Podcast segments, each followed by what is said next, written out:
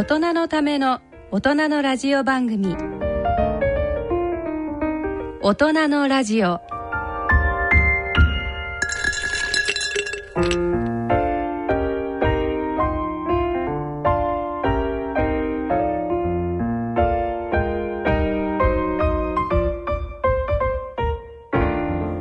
皆さん明けましておめでとうございます。坪田和夫です。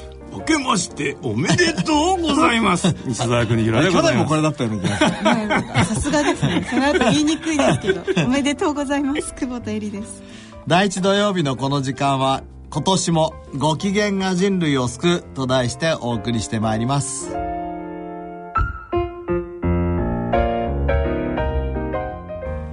大人のための大人のラジオ。第一土曜日のこの時間を進行いただきますのは慶應義塾大学医学部教授の坪田和夫さん。出版プロデューサーの西澤邦弘さん。メディカルプロデューサーの久保田恵里さんの3名です。先生は年末、あのクリスマスをソルトレイクシティでそう。えースキーをすやられて過ごしました。帰ってきて。でね、うん。帰ってきて今度富士山をスキーで降りるというそう違いますね。それはない冒険家じゃないですかそれはないですね。そうね先生からそうあの、はい。年賀状が届きましたが、はい。重大ニュースが。重大ニュース。はい。これもあの読者の皆さんにリスナーの皆さんにも。ねあ読者リスナーの皆さんにはご説明しなきゃいけないですよね。あのーはい。毎年ね、えー、と年賀状には、えー、とその年をもう過去形で、えー何々したとか、そういうふうにあのずっと重大ニュースを書くっていうのをもう何年続けてるの？20年ぐらい続けてるのかな？うん。ずっとやってて、はい。高齢になってきまして、ねもうこう吉礼ってやつですね。そうです。ね。で、大体ね、慣れてきてね、あの、全然達成しないと嫌じゃない。ええ。こう、夢ばっかり見て。うんでも全部100%達成してもあんまりご機嫌じゃないんですよ。だからご機嫌なところってね、7割から8割達成するどと、達成感もあるし、うんちょっと悔しさもあり、ええなんかいいんですよ。来年にあ今年に向けてまた頑張れるそうそう。だから10個並んでんだけど、ええ実はその中にホームランネタと、うん絶対これは難しいけどやっぱりなんかできたらっていう。それからバントネタっつって、ええもうこれ絶対もらえるみたいバントも結構難しいなみたいな。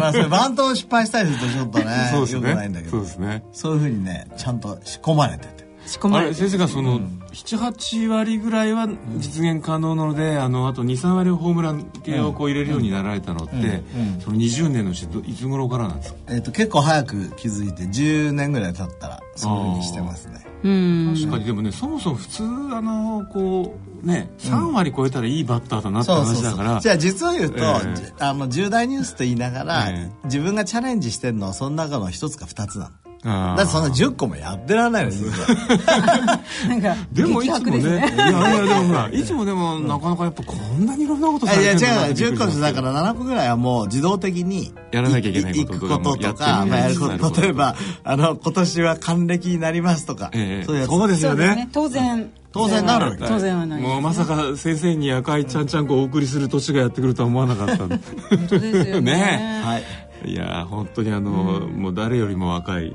ですよね。ありがとうございます。我々の誰よりも若いも坪田い先生。やそんなことないですけどでもなるべくね、はい。アンチエイジングの理事長としては頑張りたいと思います。つけられないですね。そうですね。はい。だって先生今年はあのアンチエイジング学会の総会も、結構こうあの大泉先生というあの福岡大のね、ん。あの先生があの、今回の回答って言いますか、まあ、ね。チェアマンなんで、ええ。結構こう美容的なそうそう話も多くな見た目の、るんですよね。うん、サイエンスということで、ね。そうですね。い。よいよこうええ見た目の5サイエンス月末に、ねはいあります。公開されてはいいます。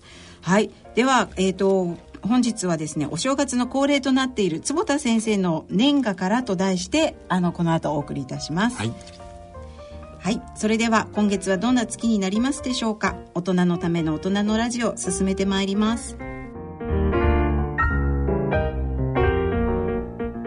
大人のための大人のラジオこの番組は野村証券ほか各社の提供でお送りします。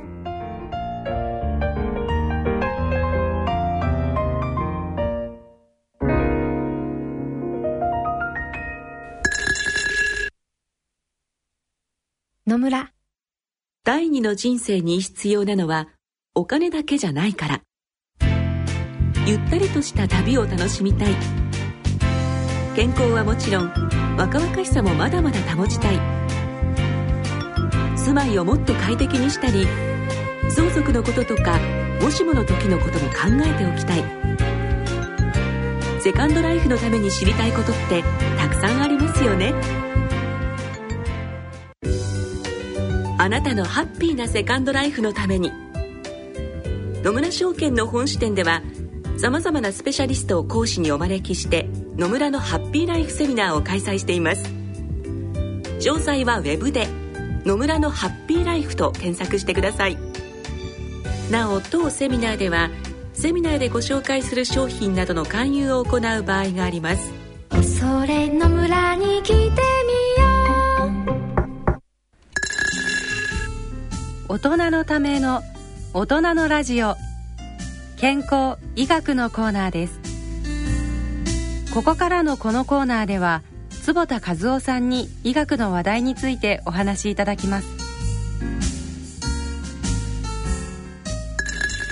はい、えー新年の始まりは恒例の坪田先生の年賀状を。はい。はいでまず先生、えっと2014年の年賀状から振り返っていはいただきたいと思うんえっ、とですけれど、2014年ですよね。そうで去年はね10個あったんですけど、はい。えー達成率は7割と。おーすごい。ありがとうございます。まあ大体ね、えーいいとこ狙ったと、うん。そうですね。ほぼほぼどうですか？予想通りな感じ要するにでもね一番はいやりたかったこの一番最初に書いたんだけど、ドライアイレイブックが出版されアマゾンで大ヒットっていうのはできなかっつまりたか。ら、英文のあのちゃんとドライアイの本が出て一般書向けの一般書が出て、で世界のドライアイに悩む人たちが買うと。そう。そのつまりこう1000万分ぐらい売れちゃったかもしれないという。その計画がそれがちょっととう。まくいかなかったそれは今年持ち越しネタですかねそうですね持ち越しネタねともしかしです、はい頑張らはいないといけないですね、はいでもあのフィリピンにビジョンバンを運んで、はい。あのヨランダ台風のね、ええ。被災したとこを助けに行く、これできたんですよ。ねえそうでしたよね。地図でした。そうですね。うん。あれままだ続いてるんですかね？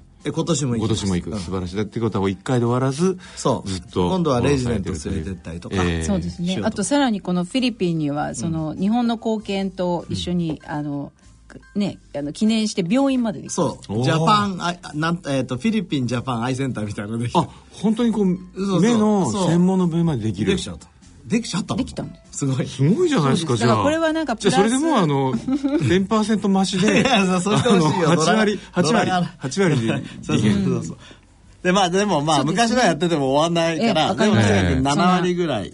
はい。いやでも私たちはこのあの新しい医学雑誌「エイジングリサーチ。あ」これはあのね本当にあのはっきり言って私たちあのメディア界も衝撃でした、そうですか。あのそれこそあの某方のね去年あの話題になったあの事件もの舞台にもなった「ネイチャーというええ。世界最高のこう医学雑誌の、ええ。ー姉妹誌として先生がうん。編集長で、そうそう。今年ででもあれなんだよこれね、タイトルが変わりましたよね。ね。去年の、えー、と今頃はネイチャーとまだ話ができてないからまだエイジングの雑誌やるぞってそうそうそうそう。で今年のやつに実は一つ入ってるんだけど、なるほど。あえーネイチャーとの共同ジャーナル NPJ エイジングエイ aging AMD っていうんだけど、はい aging メカニ mechanisms of disease ですよね。はい。これがはい。編集主幹があれはあの創刊はいつになりま、えっ、とすかね、今年のね、えー夏から秋だと思います。そうですあれもう最初の号のあの論文は締め切り。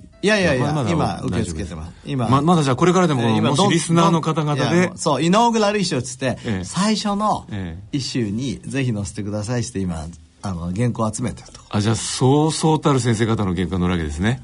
そう。でこういうのはさ 大体決まってるじゃないですか、ええ。だからさっきで言うとバントれたんですけどね、えーはいはいはい。で実は一番最初にやるのは、あのー還暦祝いのご機嫌ミュージカルあもう今年のバージョンになってますあそうごめんごめんそうそうそう。はいもうここからここから今あの先生の今今年のバージョンが。今年のバージョンはい今年のバージョンです。そう、えーご機嫌ミュージカルを原作上演っていうの。還暦祝いのって書いてありますからね。そうそうそう。先生還暦祝いにあのミュージカルのあの本も書いてですね、主演主演も先生主演しないけど。あすみません、うん。主演主演してほしいな。いやでもなんか自分らしいことやりたいなと思って、ええ。うん。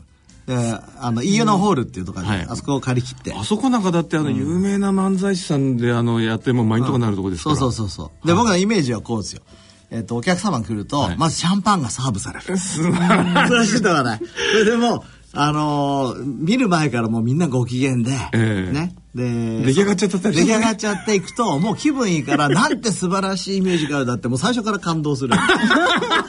すごいとか最初から感動してるミュージカルそうそうそうそう。こんな素晴らしいミュージカル見たことがないとかええ。言ってそれでみんなに始まる前にね。そうそうそう。じゃあ俺ちょっとあの始まる前のロビーとかで「えー、つまらない一席をちょっとやらせていただいてよろしいでしょうか」とか言っていいですかね？みんな冷めちゃったりあ冷めちゃったりして。じゃああのとにかくみみんながご機嫌になるようにシャンパンはあれですね。湯水のように私たちからもどんどんこうあの先生これのはこう。そうですね。ご招待のお客様だけなんですか？なんかこう一般の方にもあえれするんですか？一応あのちゃんとチケットを販売されるんですか？販売しようと思ってるんですけど、へで僕の、えー世界一受けたいご機嫌の授業」っていう20分もえこのミュージカルの前にシリーズとしてちゃんとそれ授業がついてるんですか授業好きえじゃああれあれですよねあのあの例の番組の司会者をゲストで呼ばなきゃいけないですよねそうですそうですこれでやっぱこうあのあの回答者までよそのまま呼んどいてすごいすごいですね金かかるそれでそのミュージカルを見たら、はい子供たちが「ああ人生はご機嫌にやったら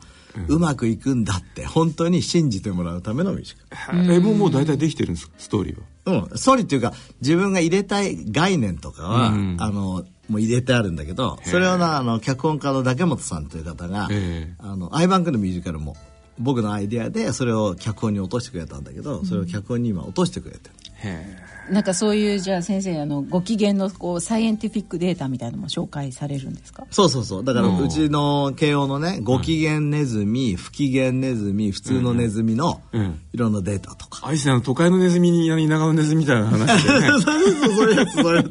やつでうちちゃんともうすごいのもうかわいそうに不機嫌ネズミの不機嫌団地作っちゃったからね。ひどい。ひどいのよ本当に。かわいそう。かわいそう。不機嫌団地の人たちみんなドライアイになっちゃうの、ありゃー。でもねみんなご目がしょぼしょぼしてるでもえまだ寿命を全うした軍はいるんですか？あまだ寿命は僕たち対象にしてないんだけどドライアイを対象にしてないんだけど、ご機嫌ネズミはですね、涙の量が増える。それからそのご機嫌ネズミを不機嫌団地にぶち込んでもうん。全然平気なの。あ一度ご機嫌だと？そう。あそうなんですか？そう。えそれはじゃあその、えー、不機嫌団地に行ってもご機嫌でいられる条件っていうのはそれを今詰めて脳の中の BDNF とかね、 brain-derived neurotrophic factor って言って、そういう、はい。だからご機嫌でいるってことは今、まあ、あの、レジリエンスっていう概念がどんどん出てきて、ええレジリエンスってなんていうのかな、日し本なんでしなやかさ。しなやかさとかしなやかさ反発力とか、だから、うん潰されても、ええ踏みつかえられても、はい。ちゃんと起き上がってくるって。いううんうんうん。その力がどうもご機嫌な人の方が強いみたいな。でそれはだからある時期そのご機嫌団地に住んでると そういう人になれるってことなんですね。そうそうそう、そういう仮説のもとに今動いてる。でもなんかほらマウスの実験でもありましたよね、あのなんかお母さんが舐めてたちゃんと育てるおお母母さんのね。さんの、うんでこうが後でこう、えー育児放棄するマウスに交換されてもちゃんと勇敢なままでいるみたいな。っていうかあのあれですね。あのこうダメお母さんのマウスをこうよく子供を育てるお母さんのマウスの子供とすり替えちゃうんですよね。すり替えてそのそうだでだからこうお母さんがダメでもこっちのこういいお母さんのところに行くと強い、そう。いいだから育つというね。そうそう。生まれよりも育ちが重要だというそれが一番。なるほど。な何時間ぐらいのミュージカルなんですかね？えっ、と、1時間45分。すげえ。休憩なしっていうのは僕の。休憩なしなんですか？ご機嫌オペラで。すねからあの途中でさこう盛り上がるのがさ下がるのよくないと思ってさ、ええ。でシャンパン飲んでるから絶対おしっこ行きたくない2時間以内っていうのはちょっと いろいろ考えて考えてんだよもう。やっぱり60歳ともなるとね理性働いてちゃってさこう そうだ、うん。これあのもし、あの今日ねあのこの番組をお聞きのリスナーの方々が、坪田先生のミュージカル絶対見に行きたいと思ったら、どうすればいいんですか？ねじゃあ坪田先生のあの坪田 NEJP のホームページにあーそうですね。ご紹介をそうですね。逐次するようにそうですね。そうしましょう。進行状況、はい。しましょうえ。今脚本8割までできましたとかね。そうですねシャンパンの種類が決まりましたとか。そうそうそう、はい。スパークリングワインにしないようにしないとね。そうですあそうでね予算の関係でね。シャンパン代はチケット代に含まれるのもちろん。もういっぱい飲まないと。もう無料でお祝いです。はい。はい。じゃあその楽しみな、はい。えっ、とですか5月そう5月ですね。ですね、はい。5月何何日でしたっけ？10えっ、とねお休みの日ですね17日の日曜日をはい。そのしようと思ってるんはい、ですよね、5月17日の日曜日、えー皆さんじゃあ連休が終わった後に、はい。もっとご機嫌な、えーイベントがあるということで。そうそうそう。はいこれ楽しみです。でこれもうほぼ確定ですよね、確定。そうですね。これでもう1割実現。そうはい一割実現。そうそうそう、はい、2番目がその財団法人白内障研究所がタロバンにチーム医療を派遣、はい。これあのフィリピンですね。うん。はい。あのフィリピンの話で、これをきっちりやりましょうと。はい。でこれはもうほぼ確実。これはですね、はい。まあちょっと予算とかそうですね。ファンドレイジングをちゃんとまあヒットネタですからね、うーん。ヒットネタ、はいそれからネイチャーとの共同ジャーナル NPJ エイジング。これはまあほぼ確実。これですよね。あこれの今あれですよね。あの「ネイチャー」って雑誌の、ちゃんとこうあの英文のね、ホームページに行くと、す隅ちょっと端のところに、このあの新しいジャーナル創刊と高カリ学会のやつあれこうバナーがぐるぐる回ってますよね。ちょっとさ、高価な学会のさ、ええ。ちょっとレピュテーションっていうかさ、上がったと思わないこれに。いきなりだってあれ、日本語が 日本語がぐるぐるな回ってるなんだろうあの、玉の腰って言うんだっけ？な なんて言うんだっけ、そういうの。いやそれは実力です。あ実力なんであの先生ご自身が玉残してっちゃいけないと思います。はねい それから、4番目が国際学会アジアアルボ2015って僕は会長なんですが、これに2000人ぐらい。どういうこう学会なのかちょっと皆さんにご説明いただいた方がいアルボっていうのはですね、はい。あの世界で一番大きい眼科の基礎医学学会なんですが、えそれのアジア版の自分が会長なんですね、はあ。でそれのお会を来月2月10 16からかなやりますああじゃあ本当にじゃあこう世界のあの眼科の先生方の頂点に立たれるそというか。うそう、だからこれ特別講演は山中先生ですよ。山中茂也先生が引き受けてくれるぐらいちゃんとした学会、素晴らしいですね、そう。あのアルボってあのアルボペルトさんってすごい作曲家がいるんですけど、またこの方いい曲を書かれるんですよ。その人のミュージック使おうか。あ面白いです本当ねねあのすごくいい。えこのこのあスペリングそうですよ。あのこれにアルボペルトねえねえねえ。じゃあこれこれ使おう。アルボペルトアルボペルトさんのこうね音楽いいですね。わかりました。はい。どんどん話を大きくして。で5番目がねドライアイの新しい定義を国際的合意に導く、おうそれはどういうこと、ああた今までの定義じゃないじゃない。うん、もう全然違った定義で,、ええで僕は、えっと去年ですねアジアの中ではもうコンセンサス取ったんですよ、ええ。アジア地区では。えでこれ素晴らしくてね、ええ。まああのだって一つの病気の、ん。その定義とか、その診断基準を日本主導でやってるんですよ。ああそういうのってまだあまりまでない。それあんまりないじゃないですか、でもドライアイはねもう本当に日本が主導なので、ええ。これをだから世界中にドライアイの日本の考えをちゃんと伝えていきでる。それがこうじゃあ最終的に WHO がこう言うわけですね。あそういうわけ。そうそう。えーどちなみにどういう定義今まではですねドライアイっていうのは涙の量が足らないっていう状態なんだけど、実は新しい定義は目の表面の涙の安定性が悪いあ量の問題ではない。じゃないの。安定性なの。えじゃあ例えばすごく少なくても安定してれば大丈夫。大丈夫だし今度逆に涙が出てても不安定だったらいくら出てもダメだと。そうそうそう。いくらお水があっても目のその中心のところにない人はダメなの。そういう人がいるの。ってことはその目の中心のところのこう材質というか目の状態がとても重要だってことですか？えっ、とね詳しく言うと、水ってさ、はいえー結局なんていうのあのえっ、と水に濡れにくいところに落としたりすると弾いて水玉になっちゃうじゃないですか。そうですコロコロ転がっちゃうんですよね。はい。もともと細胞っていうのは、えー、と脂質でできてるから、お水が乗らないんですよ、うん。まあ弾きやすいですね。ところが目の表面にはムチンっていうペタペタした物質があって、なんかこう、はい。オクラのあの、ネバネバ成分みたいなそうそうそう。目の表面にくっつけてんだけど、はどうもそれがなくなってきたりおかしくなってくると水が全部落ちてっちゃう。もうなくなっちゃう。なるほどね。つかない。でもなんかあのそれ目もやっぱそのそういうこうあのネバネバした多糖類が重要で、あの重要なあの腸もね、あのフコースっていうあのやはりムチンみたいなやつがちゃんといないと、ここでこうあのいい感じのこう筋層もできないしあの健康状態守れないですよね。そうです意外とそういうこうネバネバしたやつが私たちの体には重要だという。重要です。ねそうそう。でなおかつそうそういうふうに目の表面が乾いてきちゃうとデコボコしてきてしまって、ええええ。見にくいってことも分かってああその前から先生おっしゃってるこうなんかとんがった目とかそうそうそう。いうのがいろいろできてしまそうそう。それも含めた発信をしようと、でね6番がこれがねチャレンジなんですよ僕の実は。これかなりえホームラン級ですこれは。ホームラン級。ホームラン級。子供を禁止から守る、これは素晴らしいですね。素晴らしいでしょ？だって素晴らしいですよだってさもう。子供今さ高校を卒業した時にさ、ええ8割ぐらい禁止なんですよ。日本人80%、これ異常なのよ、みんな異常だって言ってないけど、うん。うん。うん。うん。異常なの。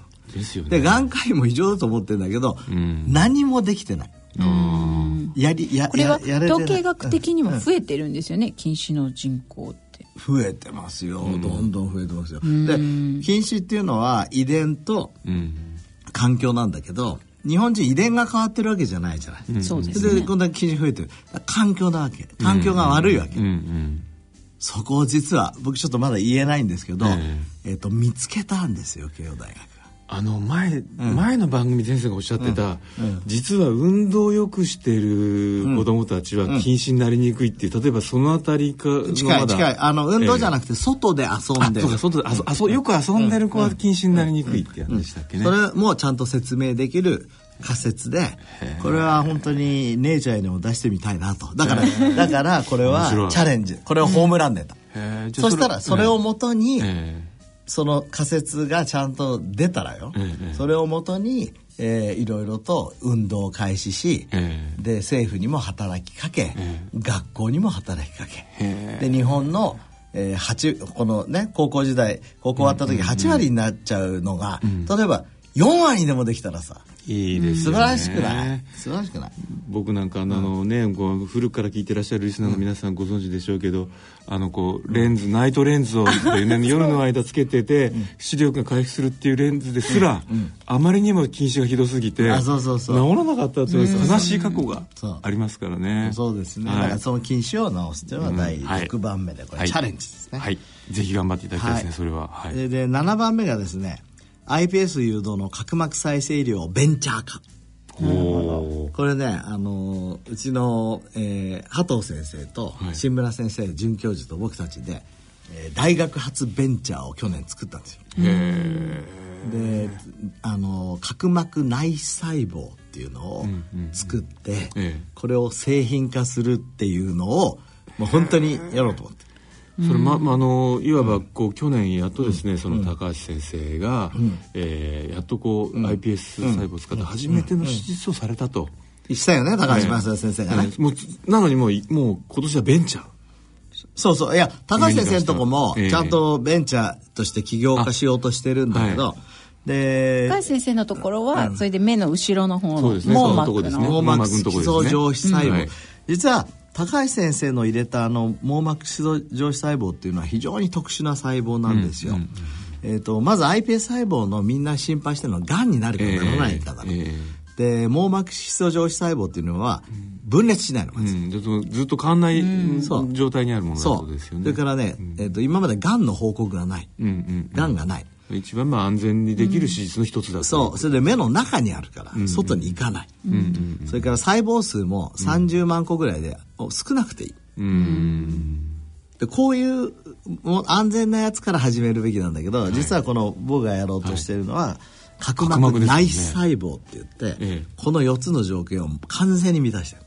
なるほはだから高橋正代先生と同じ細胞なの同じ。ただ違うのは色がついてないとか、目の前の方にあるとか、うん。うん。でこれはあの、うん。特にこうこのこれが始まって、えーこの医療が受けられるようになると、一番先生こうあの嬉しい方々はどんな方々ですか、今角膜がこの、えーおかしくて、えー失明してる人っていうのがやっぱり1万人近く日本だけでもいるんですね。毎年。毎毎毎今この瞬間に、ど、ま、待ってる方うん、全世界だったらもっといるわけ、で角膜移植ってやっぱ難しいんですよ、ええ。で僕たちがやろうとしてるのは角膜移植しなくていいの、注射を目の中にちょっと入れるだけで、角膜移植と同じ効果があるへえ。それいつ頃現実化しそうなんですか？4年後ぐらいには。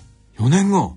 頑張っいにこうあの臨床のあのトライアルが始まる感じですか？いやいや、臨床トライアルもうちょっと早くして、もう本当に製品化したい実際に。と思っている。えじゃあ今のあの新しくった日本のそのこう、まあ、再生医療の法律だと、うんもういそのくらいでいきそうだという。これこれは角膜内細胞って言わなくて角膜内皮用のプロダクト、再生医療製品っていう法律的なカテゴリーに入る。またそのベンチャー企業も大変な企業になっちゃいそうですね。大変な企業になると思うよこれ。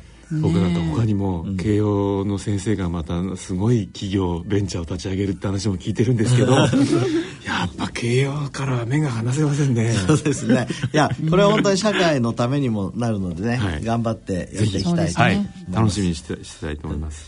それから次もちょっとチャレンジななんですけど、老眼治療の新規プロジェクトをベンチャーこれもベンチャーこれもベンチャー化企業が企業ものがネタが2つ企業のネタ2つ、はい。これはその老眼って今までほったらかしにされていて老眼になったら、あのまあ、眼鏡かける老眼鏡かければいいやって言われてたんだけど、そうじゃなくて、この老眼を治すうん。点眼薬とか老眼を治すサプリメントとか、えーそういうものを開発しそれはでもあり得るんですか？あり得るんですよこれ。へえなんかねもう老眼ってなって感じですけどぜひ私を実験台に使っていただくと私もあのね、老眼のね、くすなあの、病、なんて、あの、薬がなかったのは、えっ、と、老眼っていうのは水晶体が硬くなるから起きるのよ。えーで水晶体って皆さんわかりますよね、はいはい目の中にあるレンズで、はいレンズこれがや、うん。こう動くわけですよ、大きくなったりそうそうそうしぼんだりそうそうしてそう。焦点をそうそう、その柔らかさって今まで測れなかっ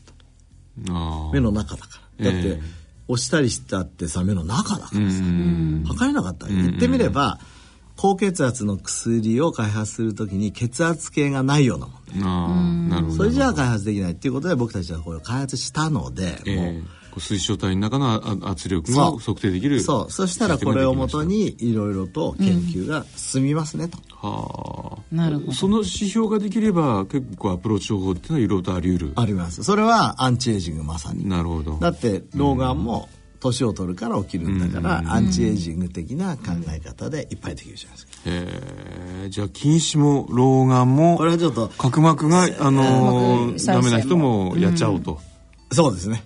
もうすごいですそうですあと白内障研究所もありますからね。えうあそうそうですよね。そういやそうですよね。結構チャレンジャーだね。ちょっとねもうちょっとバントネタ入れとかなきゃいけなかったんだけど、えー、9番目はこれあの去年リベンジ。からのそうですね、はい引き続きの案件でございます。今年こそその世界の人たちに向けた一般書ドライのこれはねでもだいぶもう進んでいるのではあ。まあこれは出るんじゃないかなと。あじゃあもうか抱えてらっしゃるんですね。そうそうそう、はい。もうだいぶ書いてる、はい。だいぶ書いてる。うーん。で今出版社を探してるところです、うん。そういうのはネイチャーあネイチャーの出してるそうなんとかパブリッシュじゃダメなんですね、だから一般向け一般じゃないですのもんね。そうなんですよね。ね。うんで最後は、えー恒例のっていうかユニークで優秀なレジデントが10名以上境大眼科入局。これはねもう11名の申し込みがあった。あもうもうクリアしてるんですか？多分多分。えーあれ先生去年はな結局何人入られたんでした？去年は12名。へ優秀でユニーク ユニークで、ええ。ーでまああのいろんなルールがあって1施設10名っていうね日本眼科学会のルールがあるので、はい。1名を東京歯科大学1名を東京医療センターとそういうチームで10名以上取ってるんですよ。え前先生がこう教授やってらしたそう教師とかね。うん。はい。えーいやみんな面白い。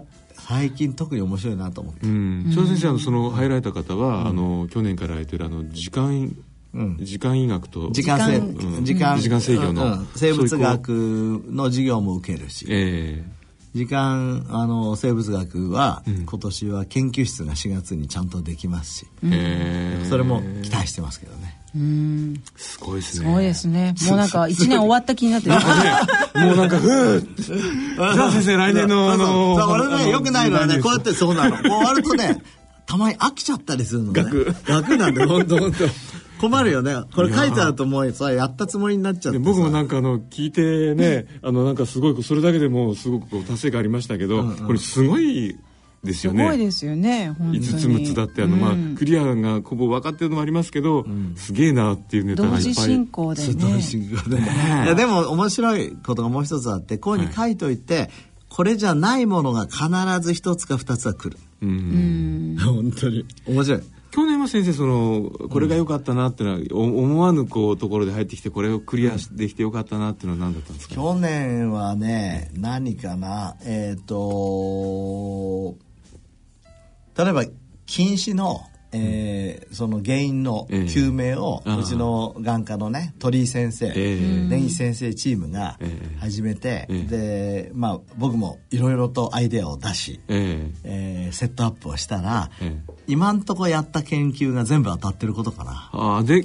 今回のこの目,、標も立てられたという。そう。そあのそそその時間制御のね、ん。羽鳥先生、ん。あそこのあのグループが、ん。この間あの新しいまた研究発表されてて例のあのうあサッチンとこからも。はい、あのあ。1日あの8時間以内飯、めにあの飯を食う時間をとどめれば太らないというそうそうあれなんか新しいやつで、9 10時間以内ぐらいに食べててしかも、週末バカ食いしても大丈夫だという。そうそうそう。5日間これやってれば。そう。これも確かセルメタボリズムですよね。そういうこうまたご機嫌な話も生まれてくる可能性があるとそれなんかも非常に面白いですよね。ねえ5日間ねあの1そうですね。日10時間以内だったら食い放題だったらねなんか嬉しいなって。そういうエビデンスを楽しいご機嫌なエビデンスを出していきたいと思いますいや素晴らしいですまたあの今年もね、あのこのこう番組で一つ一つ先生がまたこうクリアしてそうた、ですね。えーことを10ご個あり報ますから。告しながら。はい。はい。10本はいける。はい。はい。では、えー本日は坪田先生の年賀状からと題してお送りいたしました。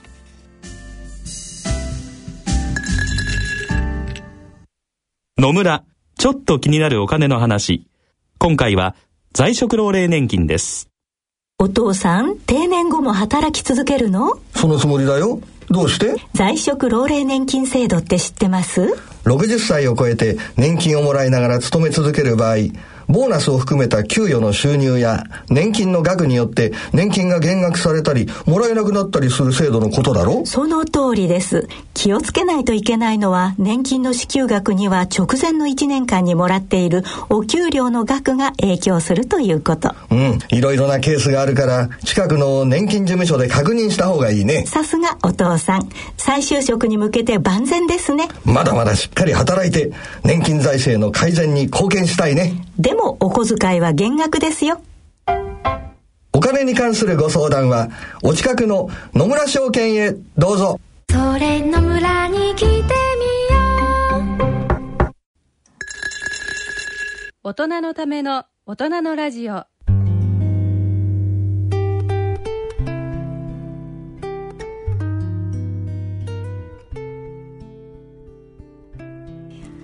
えーじゃあ今晩の大人のラジオはいかがでしたでしょうか？ねもう先生のまたこうこう元気になるなるあの目標を伺って我々もねご機嫌ミュージカルそうですね。ね。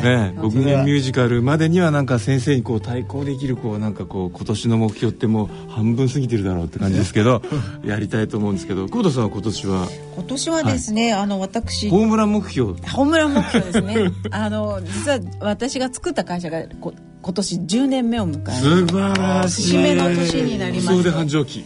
いやーもう、ねそうなんです。そしてまああの去年一昨年ぐらいから出したそのアイシャンプーっていう商品があって、それのおまあなんて言うんでしょう。たくさんもし売れて、なんかこうみんなでバリ島に撮影に行くとか。素晴らしい、えーここのラジオの収録をそこで。やるあいいな。じゃあ僕もなんかすごく頑張頑張っちゃおう。そう。これで2本売れたよ。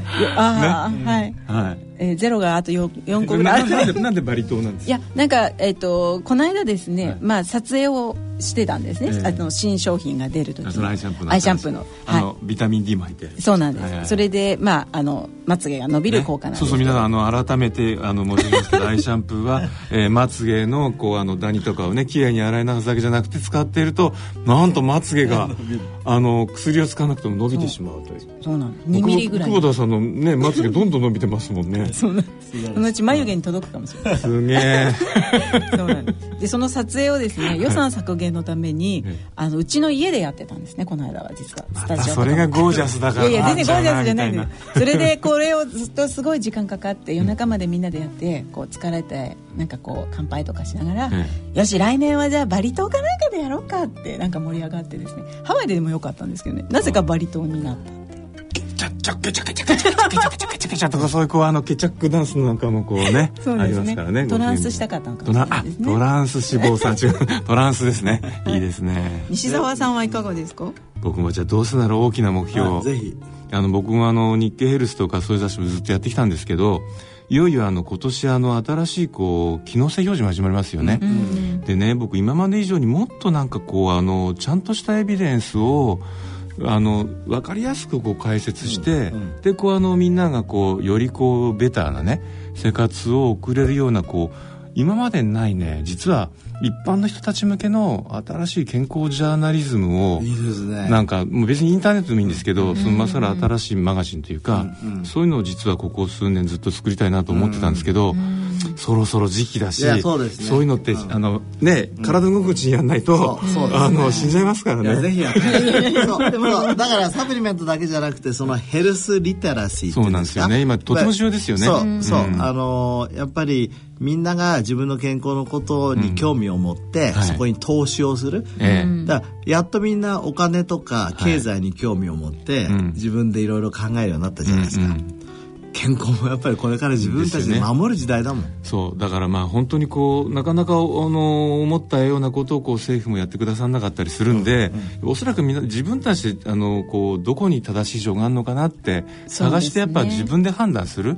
やっぱねそれをなん,、なんとかこうみんながこうやれるようなそのベースになるこう僕宅のようなですね、仕事をできたらいいなと思ってるんですそれ西澤さんの俺天命だと思うよ いや本当 だって一番マスコミで勉強しててさいやいや。話分かりやすいし。そう西澤さんのフェイスブックで学ぶっていうのは私最近。あこんないいネタができる。でもそうやって追い詰めていただいていやいや勉強しないとあの勉強してないって失望田先生に叱られるからやろうとかですね。いやいやすごいですよね。でもなんか本当ね、あの一つぜひ頑張って今年ぜひもねやってください、あの僕たちもそのプロジェクトを応援しますじゃあぜひあの投資もお願いします。いやいや。はい。わかりました。はい。はい、さてこの後の大人のラジオは大人の音楽をお送りいたします。今回は2014年大人のバンド大賞の入賞曲を紹介してまいります。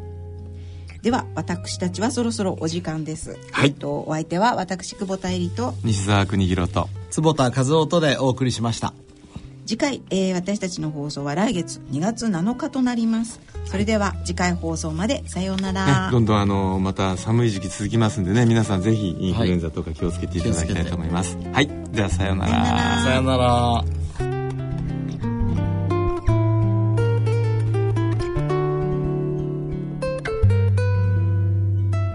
大人のための大人のラジオ。